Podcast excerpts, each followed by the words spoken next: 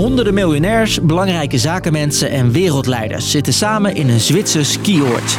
Klinkt als het begin van een slechte mop, maar dat is het zeker niet. Hele bizarre ervaring. Je denkt echt, ik ben op een GroenLinks partijconferentie. Maar dan loopt ineens Bill Gates voorbij. Het World Economic Forum is deze week. Een soort festival waar ieder jaar belangrijke mensen praten over allerlei wereldproblemen. Ook onze eigen premier Rutte heeft een druk blokkenschema. Ik was er 36 uur. Ik denk dat ik alles bij elkaar 20, 25 gesprekken heb gevoerd. Maar er is ook kritiek. En het World Economic Forum is voer voor complottheorieën. Eh, sommigen hier denken dat het een praatclub is, maar het is veel meer dan een praatclub. Wat is het World Economic Forum en hoe belangrijk is dit evenement? Dat leg ik, Jasper, je uit. Lang verhaal kort.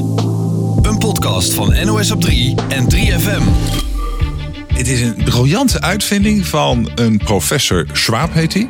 Die begin jaren 70 in, volgens mij waren het een paar zaaltjes in een hotel in Davos. Mensen uit de politiek en bedrijfsleven bij elkaar haalde om te praten over de wereld. Het World Economic Forum is er sinds 1971. Het leek de Duitse econoom Klaus Schwab een goed idee om de problemen van die tijd eens te bespreken met bobo's van over de hele wereld. I created the forum as a not-for-profit foundation with the idea in mind of a global village where all stakeholders could interact on the most important issues of our time. De plek werd Davos, een skidorp in Zwitserland.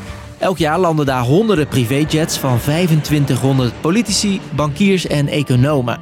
De grootste bedrijven zijn erbij en invloedrijke mensen worden uitgenodigd. Afgelopen jaren bijvoorbeeld Bono van U2 en Greta Thunberg. Zaken als klimaatverandering, ongelijkheid en honger op de wereld worden besproken. Je zit niet zomaar om tafel met de president van een of ander land, vertelt Rutger Bregman in de talkshow De Wereld Draait Door. De schrijver was in 2019 in Davos. Dus iedereen heeft een badge. En de kleur van de badge bepaalt nou ja, hoe ver je komt. De journalisten staan helemaal onderaan de ladder. En dan komen de medewerkers en dan komen de deelnemers in. Nou, ik had op zich best een goede badge, de witte. Dan kom je best wel een eind. Vijf dagen lang zijn er debatten, lezingen en workshops. En ook in het dorp Davos wordt lekker genetwerkt bij cocktailparties. Concrete afspraken of verdragen worden er niet getekend, maar daardoor is het congres nog niet zinloos. Deze oud-Philipsbaas heeft een voorbeeld waarom niet. We hebben hier uh, samen met een aantal instellingen, waaronder het Rode Kruis, nagedacht over de uh, epidemische uh, uitbraken in Afrika. Griekenland en Turkije legden in de jaren 80 in Davos een ruzie bij. En deelnemers beloofden twee jaar geleden om 1 miljard bomen te planten. Het is kortom een plek om zaken te doen, elkaar te ontmoeten en inspiratie op te doen. De hypocrisie is gewoon niet te harde. Maar zoals je hoort, vindt niet iedereen het een fijn netwerkfeestje.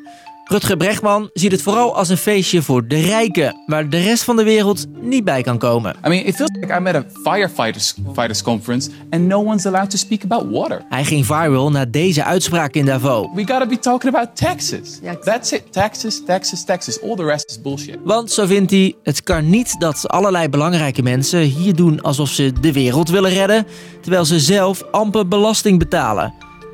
En wat er binnen de muren besproken wordt is geheimzinnig. Concrete afspraken, daar horen we niks over. En wie houdt ze dan aan die afspraken? Het is de top voor de elite, zeggen critici, die met hun privéjet een cocktail komen drinken en verder weinig voeling hebben met de gewone mens.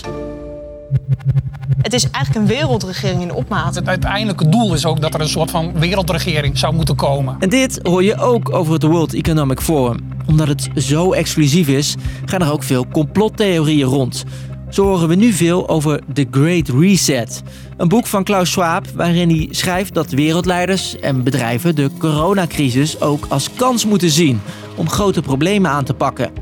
Klinkt op zichzelf niet heel heftig, maar sommigen geloven dat er meer achter zit. Ik vind dat er genoeg bewijs naar leidt dat er eigenlijk geen sprake is van een pandemie, maar van een plandemie. Dat dit eigenlijk al met voorbedachte raden is gedaan. Onze ministers worden daar, denk ik, dat is vermoed ik, gesensibiliseerd. Bewijs hiervoor is er niet. Volgens onze eigen premier Rutte heeft de organisatie van Davos geen hoger doel. Wat ze regelen is ervoor zorgen dat in Davos die hotels er zijn, die zaaltjes er zijn. Zodat over al die onderwerpen die bedrijven en die maatschappelijke organisaties uh, en politici met elkaar in gesprek kunnen. Telegraafjournalist Martin Visser was meerdere keren bij het congres.